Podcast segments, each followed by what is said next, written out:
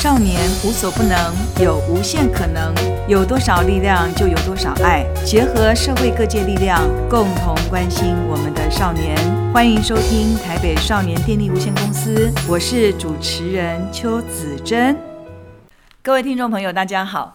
我们今天又非常开心请到我们的犯罪学大师也是我们的犯罪学博士，明传大学的讲座教授跟社会科学院的院长。那之前呢是我们中央警察大学的教授黄复远黄院长。我们欢迎黄复远黄院长又来到我们的节目。主持人好，各位听众朋友大家好，很高兴第三次来到我们这个节目。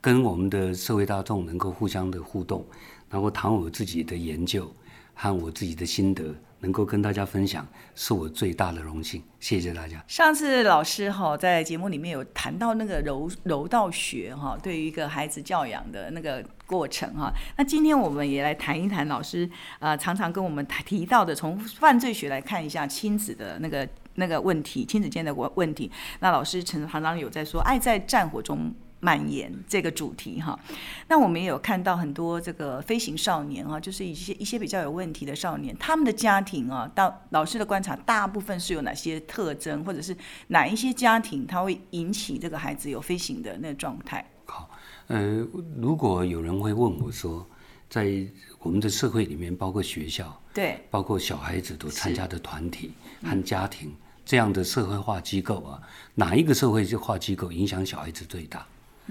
那以犯罪学来看会造成他的犯罪，我个人认为就是家庭。那所以我们大概看了国外的文献，在家庭这个部分呢，他的研究汗流冲动。那不但是外国研究，我们国内也做很多研究。是。那我们做的研究，如果把它整个几个社会机构合在一起比较的结果，的确家庭因素是最为突出的。好，那这么多的研究里面我挑了一个大概可以把我们的研究整合了。我写过一本论文写的是那个非行家庭里面他的家庭背景，然后跟他的人格的内外共倾向和少年犯罪倾向的比较研究，我看得出来也是家庭里面。这个非常重要就是一个家庭对小孩子的影响那我们也看到很多家庭，也有一些老师在研究里面也有提到很多那个非行家庭的特征。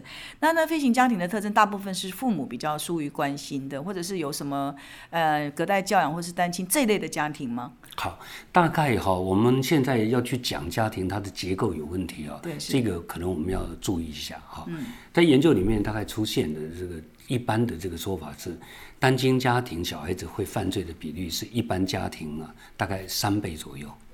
但是这个东西我说要谨慎的地方是，当我们只用单变量的比较的时候，是就只有一比较的，就是比较它的结构是单亲还是不是单亲。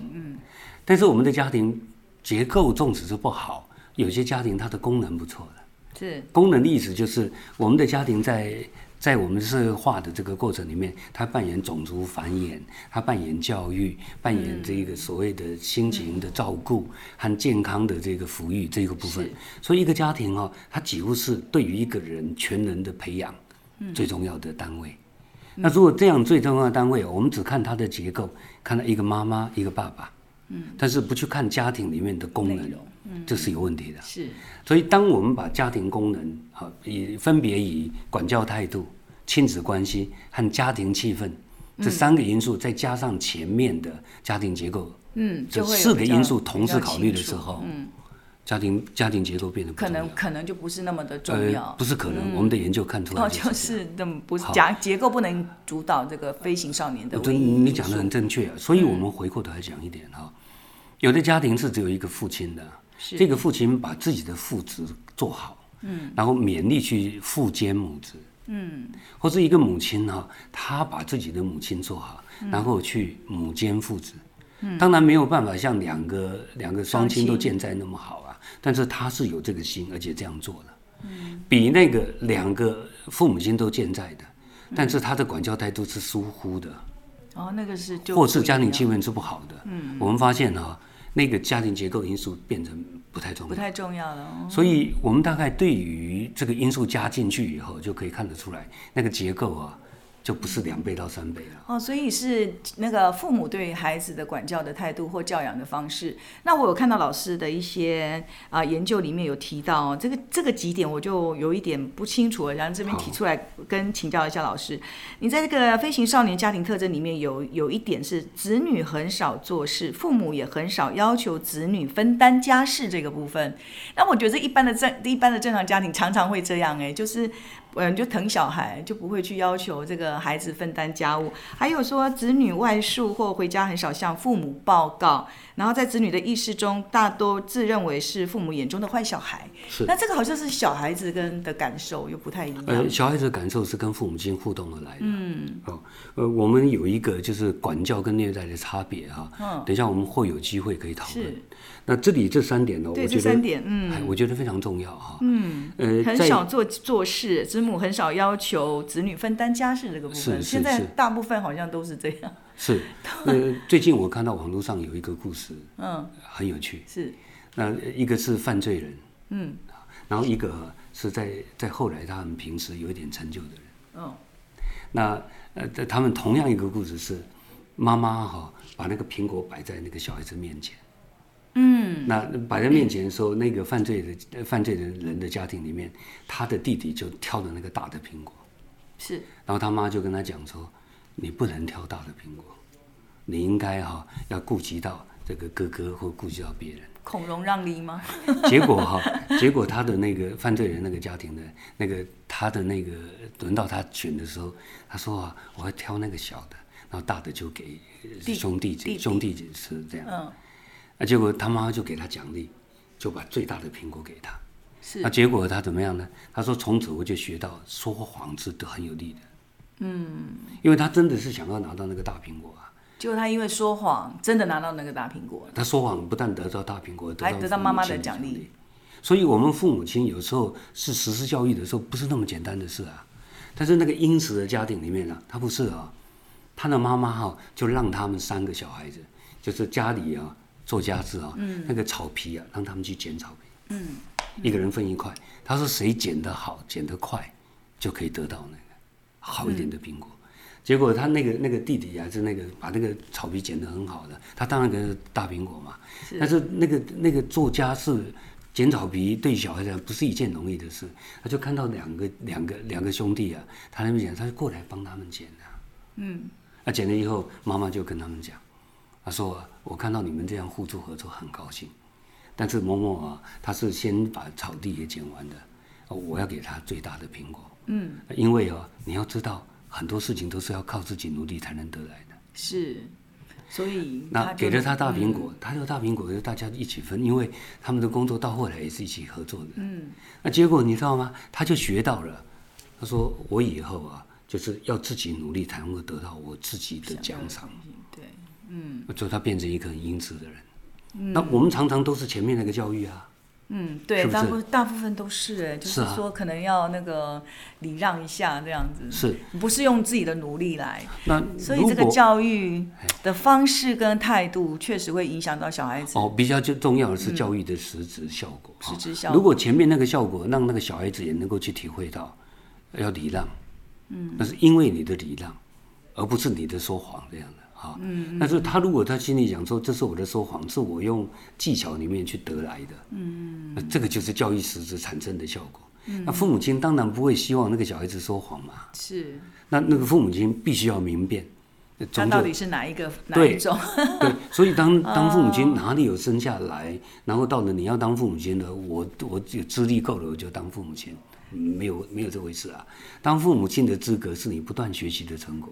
嗯，好，对，所以不知道向谁学习哦，向书本学习。这个东西我们老师常常教我们要从书本上去学习。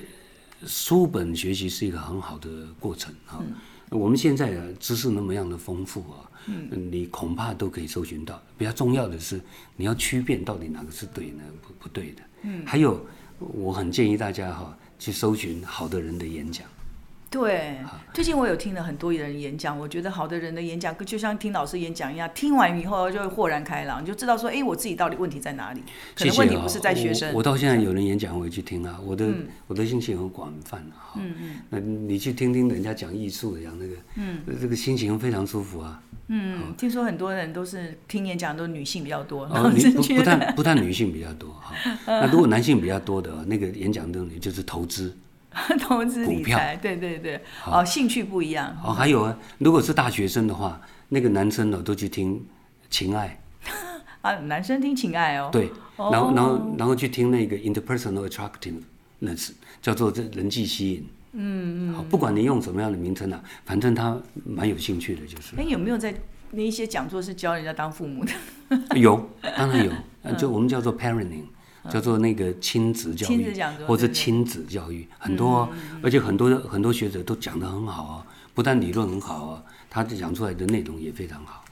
好，所以我是建议我们的听众朋友啊，那个做父母亲不是生下来就可以的，也不是靠着你的年龄和年资去累积的，而是你不断学习的结果啊。哎，老师，那我们那个每次有碰到这个，就是有一些触法少年到我们。对上来，其实父母亲都不自知的觉得说他的孩子会犯错。那我们到底我们的父母亲为什么没有对他的孩子的那个就是错误的认知这么低？如果不晓得自己的孩子犯错，你常常会觉得很惊讶。我自己以前我也在少年队来实习过啊，我就实际上就碰过一个案例啊。好，那这个碰到案例的时候，他的爸爸就完全不相信。怎么跟他讲的时候，我孩子怎么会这样？但是一到少年队就是这样的啊，结果他第一件事情就打他的儿子一耳光啊。是。就不相信，然后就惩罚他这样。他打儿子，他并不是什么样的，我觉得他的含义是你让我没面子啊。好像是把自己的面子啊，那个然后对于小孩子的这个人际沟通没有下功夫，那反而还把责任放到那个身上。用一个并不合一的管教态度来处理，这个就是父母亲的责任啊，他需要学的。好，那当孩子不愿意跟你讲什么事情的时候，等到有一天发生事情，都往往无法挽回，而且好像也都不知道为什么会演变成到今天这种地步。其实老师有提到，就是说那个家庭嘛，就是家庭对孩子很重要。那个家庭是。一出生，你看我们有发展，青少年有一个发展的，从婴儿到儿童到青少年。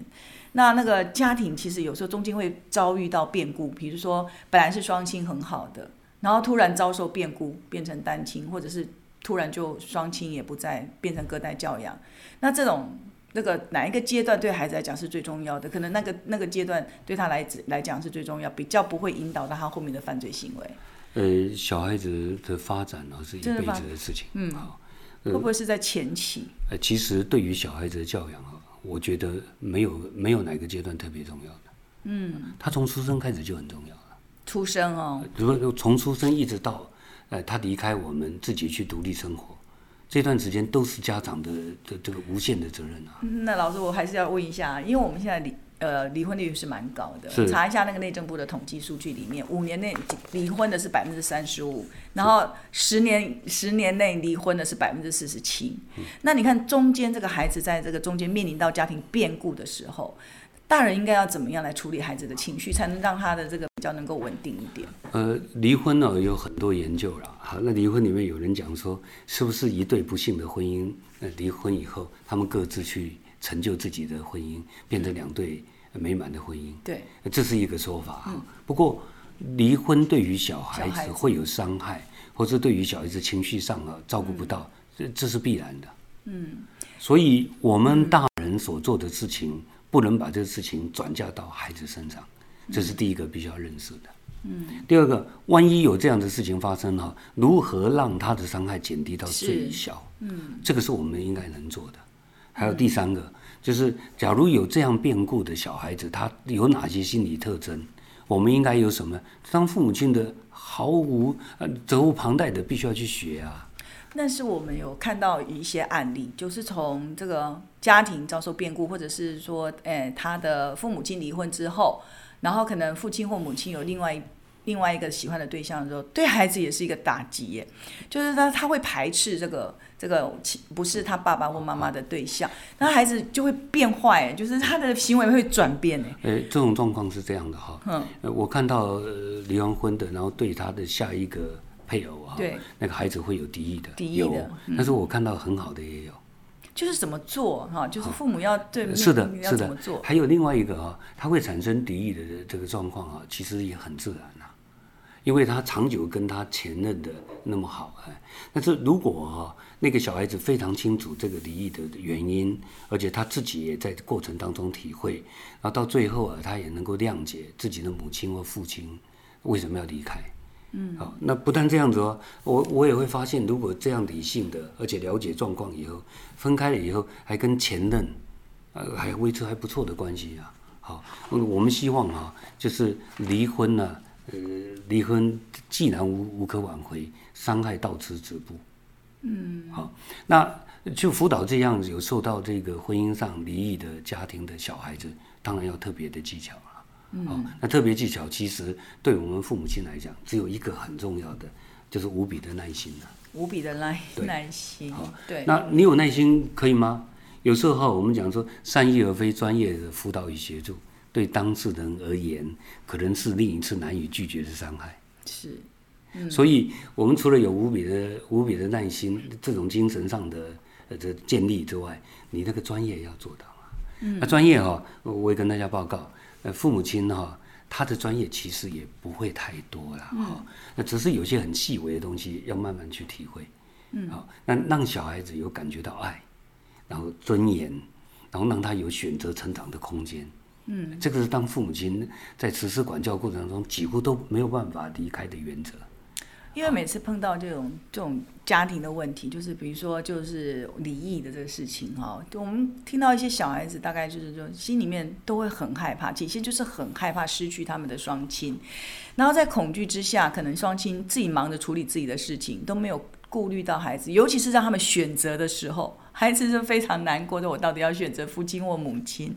那现在在那个法院上面好像也都是会尊重孩子的意愿，跟如果说两个父母亲都是差不多经济能力的状态之下，这孩子的这个抚养权就可能会比较尊重孩子。我觉得这对孩子也其实也蛮残忍的，就是让他去选择。那个我们现在的法官哦，不是只懂法律哦，我看我们的那个家事法官都还不错啊，他们会照那个这个儿童权益法里面的。他会以孩子的最佳利益，对，那最佳利益也不是只是他的那个经济或是物质状况，他会去考虑那个小孩子跟谁可能会比较幸福，那个小孩子意愿怎么样？我觉得这个都是国家的进步了。好，对，那连我们很可以讲说感情都不太介入的法律审判和法庭都能够这个样子了，更何况是我们自己的孩子嘞。是，好，那在这样的离异的过程当中，免不了会有伤害，但是要让他这个降到最低的伤害跟损害。那当父母亲的啊，我们在这里呼吁啊，就尽量的来学啦，来做啦。而且还有耐心好好的跟孩子说，让他们了解。有时候可能蛮小的，有时候可能他很小的时候，国小就要面临到这个父母亲的离异，因为刚刚讲的那个，就5年就有30%多，是，所以现在在学校里面单亲的孩子也很多，是，哦，那可能他们有时候会聊天，会聊到说，因为跟小孩子一起同班同学就会讲怎么办，我爸爸妈妈也要离婚了，那他们就是会互相去取暖，说到底我可以怎么处理。其实父母应该要看到孩子这个问题。是，那个研究哦，那个对于家庭的特征里面啊，我有一个那个好新哦，就是那个星野那个教授的研究啊，是其中的第一点，他特别讲到说，那个这个飞行家庭啊，跟那个一般的家庭有很大的不同的地方啊。就是跟自己的双亲平常谈话的时间都不多，这样对。好，那好像我们现在越进步，时代越复杂，然后工作好像越忙，我们很忽略跟小孩子谈。哎，老师，那你觉得LINE的对谈跟当面的对谈有没有什么不一样？因为现在大家都在LINE上，我们这样说好不好？对，有LINE比没LINE好，对谈哈是，然后有谈话比LINE好。那如果他有比较的，那当然用谈话的。因为我们当面见面嘛，是不是？那LINE哈，有时候科技啊会离间的亲子之间的关系。科技会离间亲子关系，因为已读不回。已读不回啊。会耶，我有一个父亲啊，他是单亲，然后他就常常跟他女儿赖，然后他女儿就已读不回，他就非常难过。他说我的女儿为什么会已读不回我？然后就是像刚刚讲的那个科技会离间的亲子的关系，然后像他就会猜测，其实这个父亲是对他的女儿非常的照顾，可是他的女儿就不知道为什么就常常已读不回。好。我讲的不是这个理解啊，我讲的就是在那个用这个机器这个过程里面，他没有办法感受到那个温暖，对人的温度，然后父母亲对他的那个表情，或是对他的整体的那个气氛，那个用赖怎么能够解决呢？好，那已读不回，如果爸爸对已读不回很在意，我们现在也有软体啊。就没有读到而已啊，是不是？那个，我觉得不是个问题啦。那如果父亲认为已读不回对他很重要，那为什么不去跟他当面谈呢？是啊，这是真的，是就是要去面对这个问题。那如果这样回过头来，源头还是在父亲这边嘛。嗯嗯。你都不愿意拨时间跟自己的小孩子对谈，哦，很多东西你不理解的。嗯。好，我有一个儿子，那个小的时候啊，然后有一个女儿。那他们差8岁，那差8岁，我有没有听人家讲过说差很大，那个哥哥就会照顾小的，没这回事啊，没这回事啊，还不吵了半天，有一天那个哥哥对那个妹妹啊比较凶一点，就拿那个剑道敲他头，你知道？嗯，我就跟他讲你怎么可以这样子？他说他很讨厌，我说怎么很讨厌？他说这个你跟我讲说要修理我，他就去拿棍子给你啊。嗯，那个小孩子小小的，那个小时候这样，我不晓得他记那么久。嗯，哦，对对，他那个记忆会可能小时候的记忆会让他印象深刻。所以我就检讨自己这样哈。那我说你这样不行啊，你不可以打妹妹啊。他说为什么不可以打妹妹？我说他小啊，然后他回我一句话。小就一定对吗？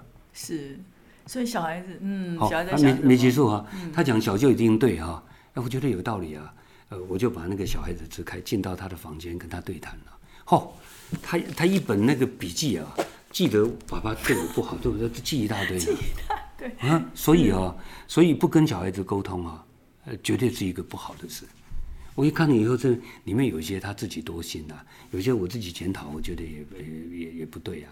对，那句话是很有道理的，小就一定对吗？哎，老师你讲的，我也讲一个故事好了。就是那个有时候那个我们就是老大嘛，就要让小的，父母亲都会说，哎，你要让弟弟。他本来拿到一个东西，他就要想要吃，然后说，哎，弟弟就哭着抢他的东西，妈妈就出来说，哎，你是哥哥，你要让弟弟，好，你要让弟弟。结果那个哥哥就讲一句话说，那我这辈子不是完了吗？他讲，那我这辈子不是完了吗？他永远当不了弟弟嘛，他永远要让他。所以是这样子，教礼让是对的，但是公平一定要有。对。那这个打的妹妹那个地方哈，他讲说，小就一定对嘛。我后面跟他讲一句话，你讲的对啊，小不一定对，但是暴力一定是错的。对，暴力一定是错的。那这句话没有问题。这句话我很坚持啊。嗯。是不是？那你学剑道，那当了剑道社的社长。你应该是君子无所生，依让而生，下而应，其身也君子啊。学那个武术里面的规则啊，然后学你的修养啊。那怎么学剑道学到最后就欺凌弱小嘞？对。好，你更应该有那种爱护妹妹的心啊。所以真的是就是我们的想法哦，父母的家长的想法哦，跟可能要去调整一下，要去。理解孩子的想法，就刚刚讲小的一定对吗？那我不是完了吗？我永远都要让他，我就理解孩子的想法，不是只有用家长自己的想法。所以那个实际上的沟通时间哈，你不要说没有时间了，那个是必要付出的啊。对，那你自己不愿意付出这样的时间，将来就要承担哈。小孩子不愿意跟你讲，而发生到你意想不到的。那个已经难以挽回的后悔了。是，但老师还有一件事情，你刚刚提到那个沟通，我觉得看到那个老师的研究里面也有一个，就是说飞行少年对于这些他们的父母的看法里面有一个就是难以沟通的对象。对，这难以沟通的对象是说他讲话父母不听，还是说他的想法父母不愿意接受？我这个是双向的。那个爸爸妈妈看小孩子，然后那个小孩子看爸爸妈妈，是啊，就是我们认为他比较有一点状况。现在我们或许讲曝险少年啊，那以前我们用那个hikko，日文叫 hikko， 就是我们讲 delinquent 啊，那可能是比较接近的那个边缘的小孩子。那综合起来两边啊，就4个字，相看两厌。相看两厌。就两个都不喜欢。对对，那这一个应该是这个亲情父慈子孝的地方啊，怎么会到相看两厌呢？那是冰冻三尺，非一日之寒啊。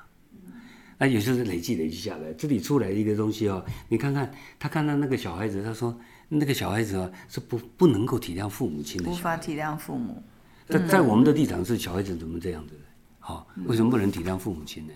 嗯，那如果那个哥哥跟妹妹一整天在那边吵，你们能不能不吵啊？嗯，你能不能体谅啊？嗯，就是他的那个小孩子回过头来讲说，这个讲父母亲是难以沟通的对象，难以沟通，不怎么样跟难以沟通。我已经跟你讲说小不一定对啊，你也不去听，对对，我怎么跟你沟通呢？是，就是他，是不是？对，就是两个都觉得没有办法理解的想法。所以沟通的第一步哈，你要先听吧。对，你在辅导啦，或是协助啊，或是亲子关系沟通的第一步啊，除了 listening 之外啊，听之外啊，很重要的一点哈，尊重。你必须跟他沟通的过程当中，你要让他感觉到你是接纳他的。嗯，啊，你不接纳他的，你看看我们父母亲有时候好不容易拨出时间来了哈，然后跟他讲的时候，自己在滑手机，自己在做事，没有吗？有，我看了好多啊，真的好多。那个小孩子好不容易跟你有之间不沟通啊。你讲到这个，我有想到就是我自己的经验里面啊，也是。那我们家人一起吃饭的时候，父母亲而且我们啦，就一直在那边公事嘛，一直滑，然后小孩子就会说：“那你们不是要跟我们吃饭吗？为什么都一直在滑手机？”然后我们就说：“啊，这公务啊。”可是孩子可能就觉得体会，就是说你要跟我吃饭，你为什么不可以把这个放下来？我们当小孩子的时候，应该也会这样想，对，是不是？但是你看那个小孩子哈，那个请那个爷爷生日的时候吃饭啊，那结果菜一上来都一直拍照，有没有？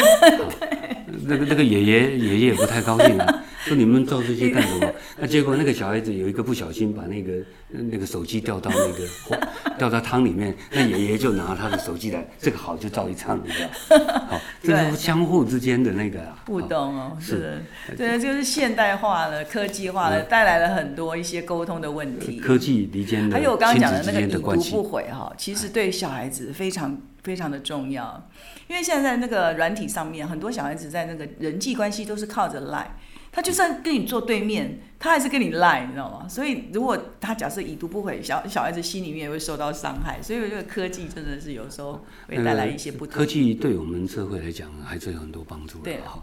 但是它产生的副作用我们要注意了。是。那现在已经开始很多人在研究这个了。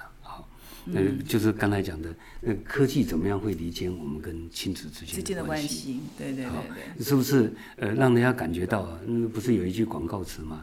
科技始终来自于人性，嗯，可能就是这个人性的东西，还有那个人所需求的那个，我们讲小时候成长那个 Maslow 的那个动机层次的那些东西，我们都应该再去回味一下。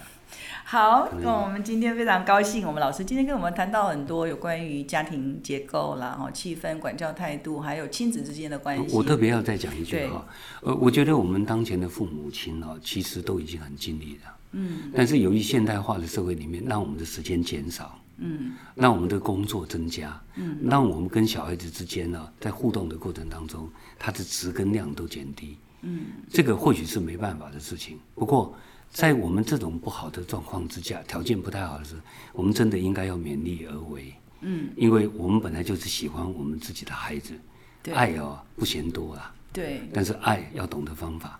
那这些东西一方面哦，有很主观的温情，这个绝对不要放弃。但是要有理性的知识，那我对于我们的社会的家庭啊，和我们的父母亲，我还是充满信心的。对，但主要假如也能听我们这个节目，社会都会变得比较好一点。好，今天非常高兴老师来到我们节目，跟我们提到了很多爱还有方法。那我觉得我们要常常请老师来，然后就会给我们很多的希望，很多的知识。我自己也在这个过程当中不断的学习啊。是，所以我刚才讲的并不是表示好像我们两个都很厉害不是我们都要学习，要跟老师学习。那我们也把自己这个不是很成功的例子来跟大家分享表示只要当父母亲有瑕疵没关系对，尽力而为，勉力而为，我们以后一定会更好。今天非常谢谢老师，再一次感谢老师到我们节目来，谢谢老师，谢谢。那我们就下次见喽，谢谢大家，谢谢大家。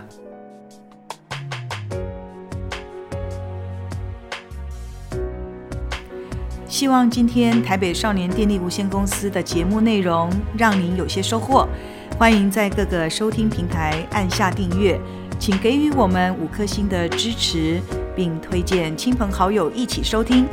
若有相关问题，可以到 FB 粉丝专页台北少年花露米咨询，连结放在资讯栏中。台北少年电力无限公司，我们下次见。